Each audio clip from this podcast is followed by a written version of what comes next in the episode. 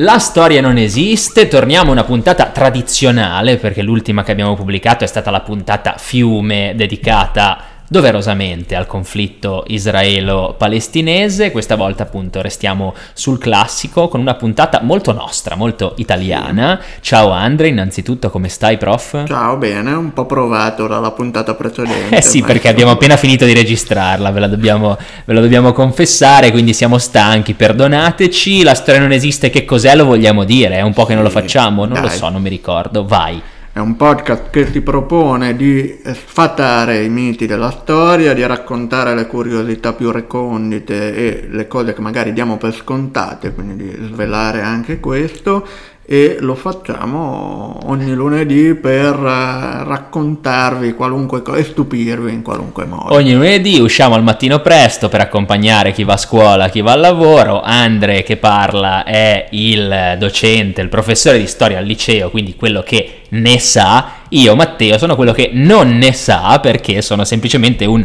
appassionato che cerca di abbeverarsi alla fonte del sapere che è qua di fronte a me. Questa puntata in particolare con una copertina straordinaria perché c'è Goffredo Mameli che sembra che stia mixando in console, è dedicata niente poco di meno che al canto degli italiani, al nostro inno nazionale e questa connessione ve la facciamo sentire particolarmente in una versione twistata della nostra sigla.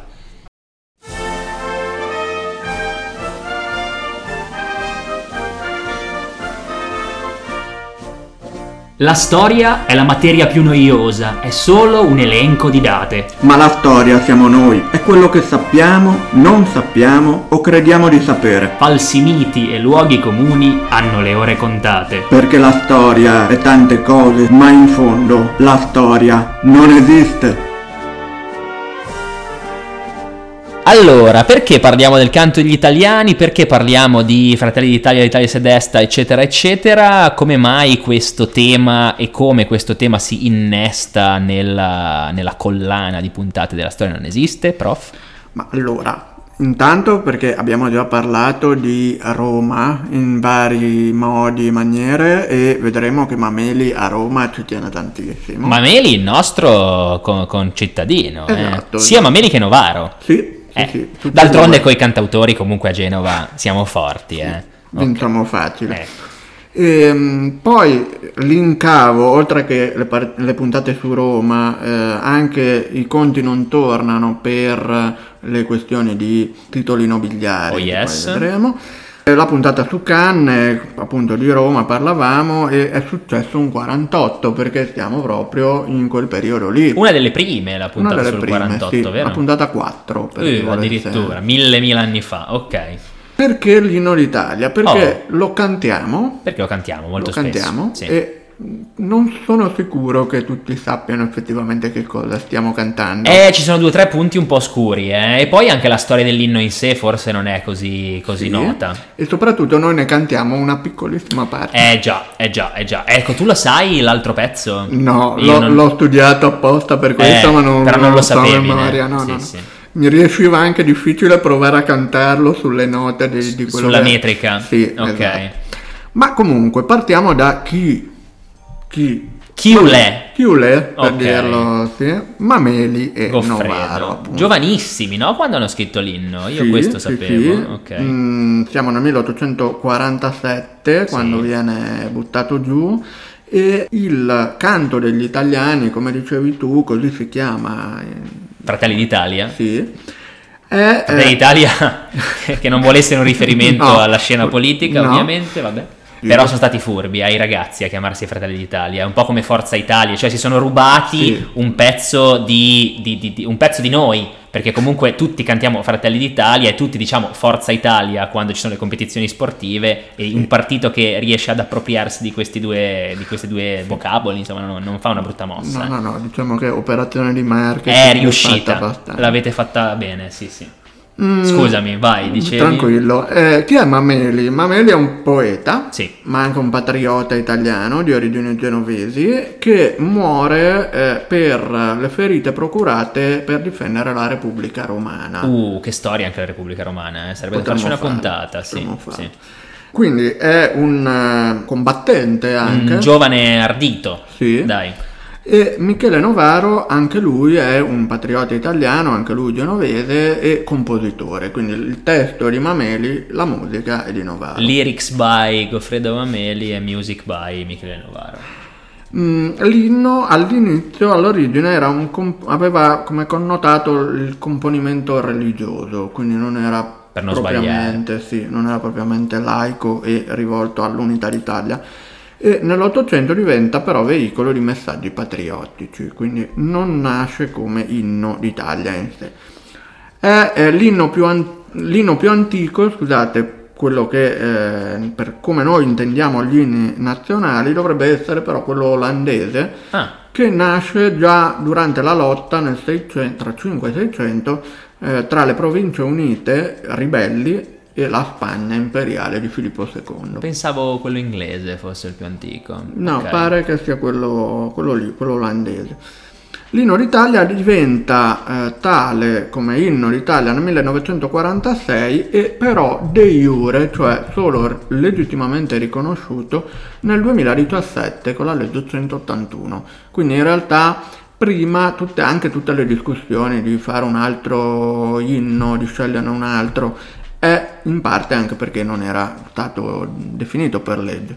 La bandiera è definita dalla Costituzione, precisata nella Costituzione, l'inno no.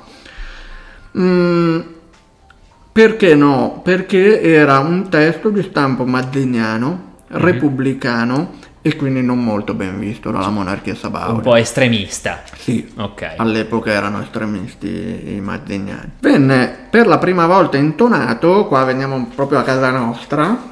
Ma qua sotto? Sì. No, sto ho letto dagli appunti, non lo sì. sapevo. Qua sotto, Qua stiamo sotto. registrando veramente qui sopra. Incredibile. Il 10 dicembre 1847 sul piazzale di Nostra Signora di Loreto a Oregina, quartiere genovese in cui peraltro ci troviamo in cui adesso. tu abiti, in cui abbiamo- siamo cresciuti, abbiamo fatto la scuola lì sotto. Sì, Pazzesco. esatto. E in occasione di un centenario che è quello della rivolta contro gli Asburgo a Portoria iniziata dal famoso eh, Balilla. Che linse. Che linse, esatto. Che cominci questa frase appunto del- del- di questo personaggio mitologico poi un po', po' no? Ecco, po' sì. della, della storia genovese.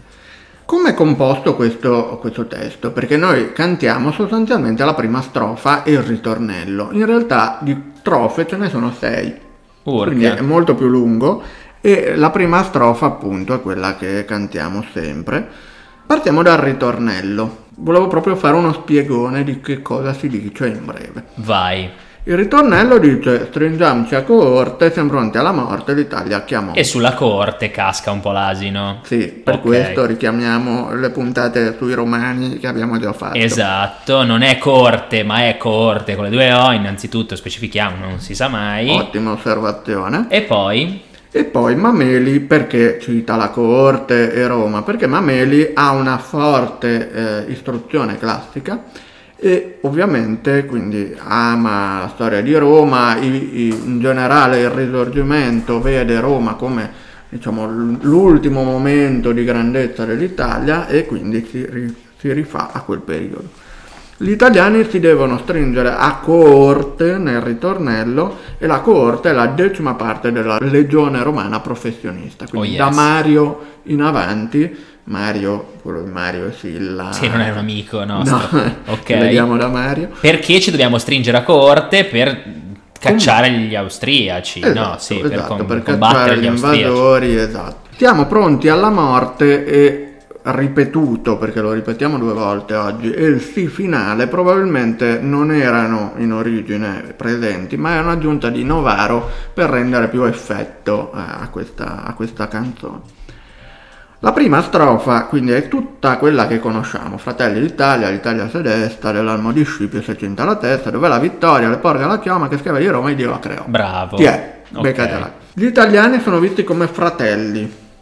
Questo è un messaggio fondamentale nel risorgimento perché all'epoca erano divisi in sette stati diversi principali. Sette? Ah, ok. E peraltro poi questo risuona anche nella poesia di Ungaretti, Però Fratelli, perché la poesia Fratelli di Ungaretti, Non me la ricordo assolutamente. andatevela a leggere, Ok, Eh, però- fiducia così. Sì, però in realtà Fratelli è l'attacco di diverse poesie Eh risorgimentali. beh, eh beh, eh beh. Quindi non è una novità del No, no, cioè non è un caso, eh, non è No, un caso. no. E l'Italia si desta perché si desta perché stiamo, ci stiamo a svegliare per cacciare gli austriaci. Iniziamo a darsele contro gli austriaci. L'elmo di Scipio è per Scipione l'africano. L'abbiamo Sì. già incontrato Scipione, Scipionissimo nelle nostre Eh, puntate. non direttamente, ma con la puntata su Canna avevamo parlato L'hai di citato. Annibale, che è il grande nemico poi Eh, di Scipione. eh, eh, vedi, vedi, vedi. Esatto. E Scipione la- l'africano che è quello che vince Annibale a Zama, quindi quando Annibale porta via le sole dall'Italia, torna in Africa, Scipione poi andrà a sua volta a portare la guerra in Africa in casa di, eh, di Annibale e ehm, vincerà appunto l'elmo di Scipio è quello che gli italiani indossano per liberare l'Italia come all'epoca Scipione fece con i cartaginesi. Ti ricordi Aldo Giovanni e Giacomo? Cos'era? In eh, Chiedimi sono felice, che lui fa la comparsa alla scala, Aldo, che poi si porta a casa l'elmo di Scipio e ci beve. Non me lo ricordo. mi sembra sei, di sì. sei tu quello ferrato. Mi, se- mi sembra di sì, mi sembra di sì. Quindi sono una serie di richiami appunto all'antichità, allo splendore. La vittoria La è vitto- chiara, insomma. Sì, è la divinità, ma anche Ah. metaforica eh, degli italiani. Questa vittoria legata all'antica Roma, ai fasti dell'antica Roma, ora dovrebbe consacrarsi alla nuova Italia, porgendole la chioma e Mm. diventando sua schiava. Perché Mhm. questo? La vittoria è schiava di Roma, esatto, Sì. esatto. Perché Roma appunto era padrone della vittoria, mettiamola così. Non solo, perché il riferimento dovrebbe essere alle schiave romane che portavano i capelli corti. Ah, addirittura. Quindi la, la vittoria si taglia i capelli per essere schiava prima di Roma e poi dell'Italia che vince sullo straniero. Ok. Mm, la seconda strofa, questa, questa la sappiamo tutti. La seconda strofa eh, è un po' particolare, te la lascio leggere. Sì, no, questa già, già sentita io diverse volte, soprattutto l'attacco, però ecco non saprei decisamente recitarla a memoria. Noi fummo da secoli calpesti derisi perché non siamo popolo, perché siamo divisi. Raccolgaci un'unica bandiera, una speme, diffonderci insieme, già allora suonò.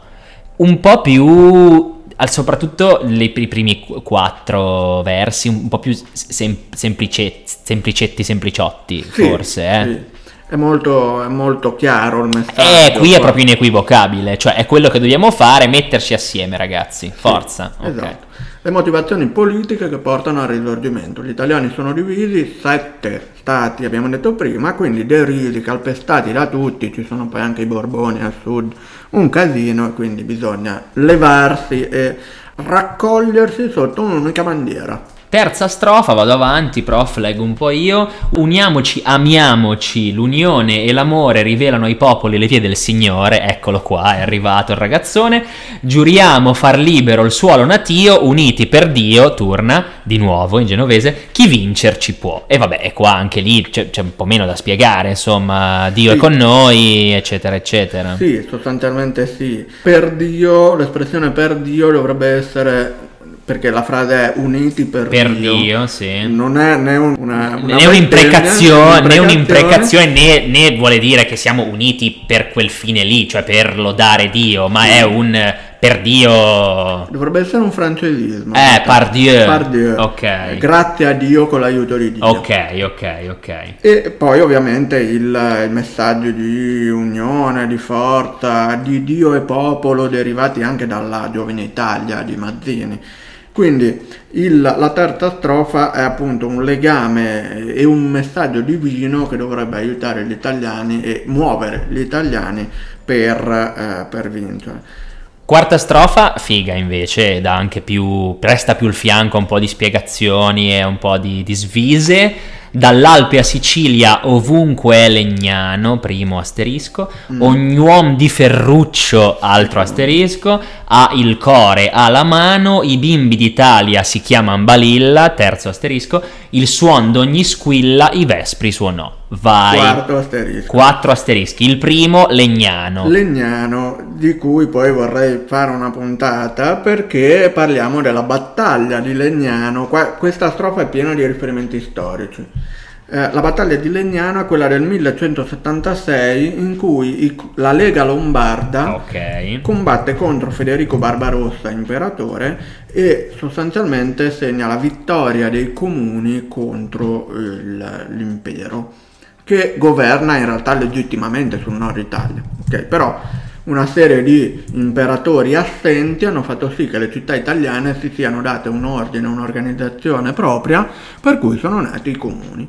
Non c'entra, come si chiama il tizio della Lega lì, il simbolo della Lega, Giu, Giu, Giussano, da Giussano, Alberto da Giussano. Ecco, lui, ecco, era lui, no? Lui, e per questo dicevo vorrei farti una puntata, eh. perché il carroccio e la questione della nascita dei comuni è ripresa appunto dai partiti, dal partito della Lega, vedremo sì, sì, se, sì. Se è quello oppure un'altra cosa. Sono stato, sono stato a Legnano e dalla, forse alla piazza della stazione c'è un enorme Alberto da Giussano che svetta all'interno di una rotatoria. Quindi, insomma, se avete simpatie salviniane andate a fare una, un pellegrinaggio.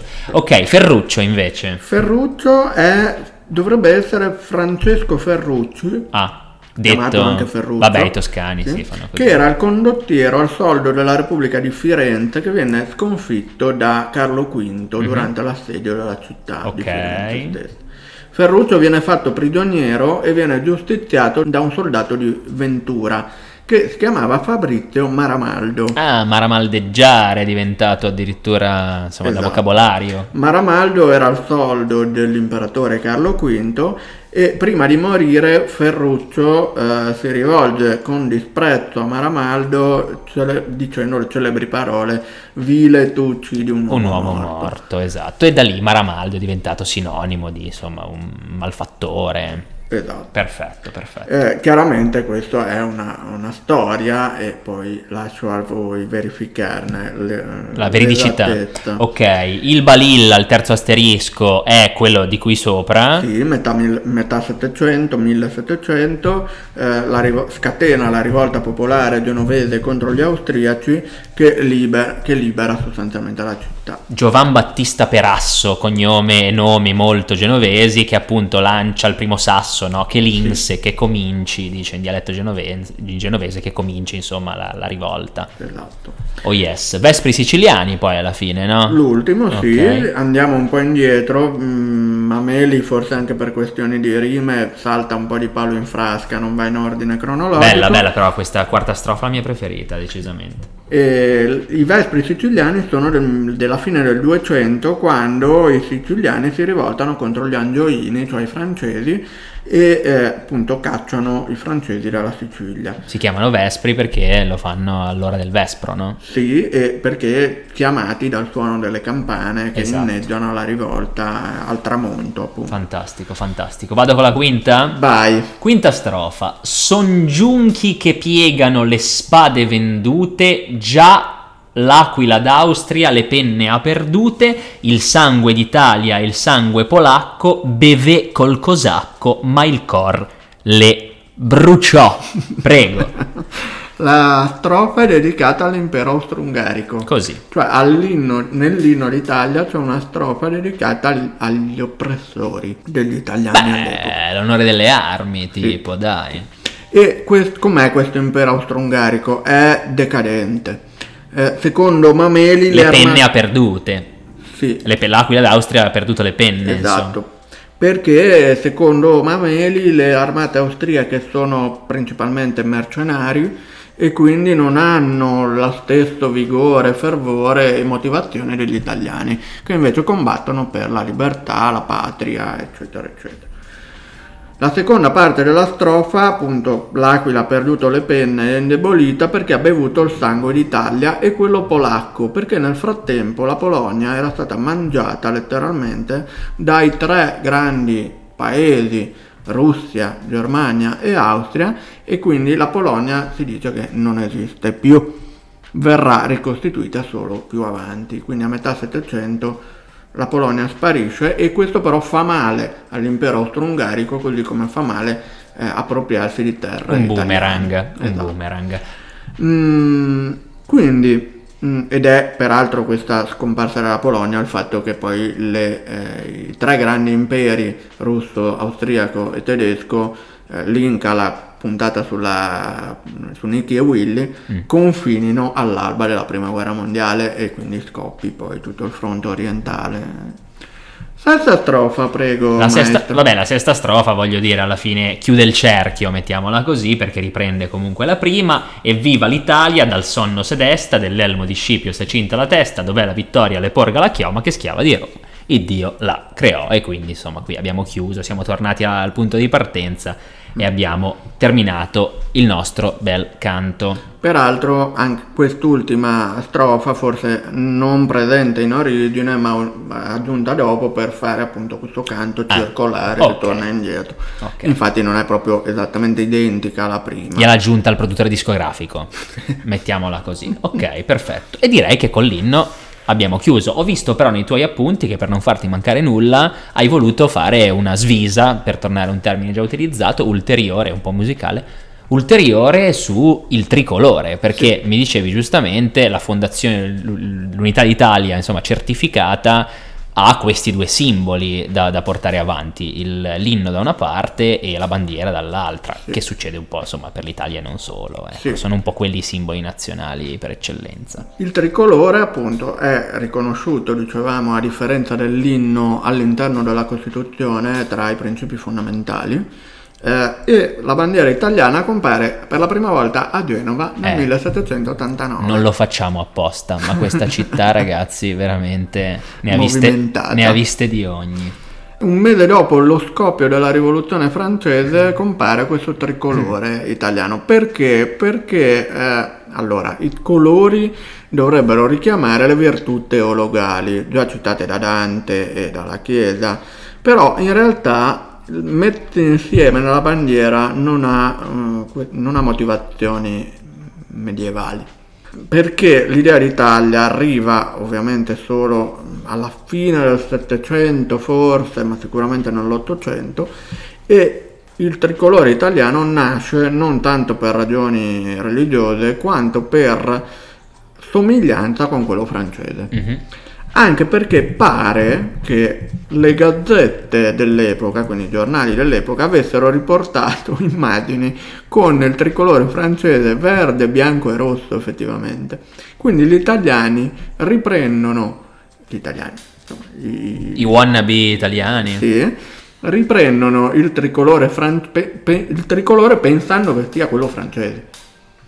Quindi poi questa cosa rimane e alla fine il verde, bianco e rosso andrà a indicare l'Italia, perché poi con la Repubblica Cisalpina che nasce e, e quella cispadana ancora prima, che nascono nel Settecento con poi anche l'arrivo di Napoleone dopo, mantengono questa bandiera come, in, come simbolo nazionale. E poi vabbè ci sia voluto un po' anche ricondurre no, ai tre colori dei significati, il verde che può essere sia la natura e il verde dei la campi, terra, la terra, italiana, ma sì. anche il colore della purezza, eccetera, il bianco che sarà immagino insomma, la, la, fede, insomma, sì, roba E il la rosso, pace, anche la pace, citata nella Costituzione, sì. forse anche. E il rosso, vabbè, la, la, passione, il sangue degli italiani. Dato anche nel risorgimento, volendo, o anche il, il colore garibaldino per esempio ognuno ci può un po' vedere quello, quello che, che, vuole. Alla fine è un grande specchio la bandiera italiana, ognuno ci esatto. vede quello che gli pare. Una delle grandi, eh, diciamo, ri- uno dei grandi momenti di riconoscimento del tricolore italiano è quella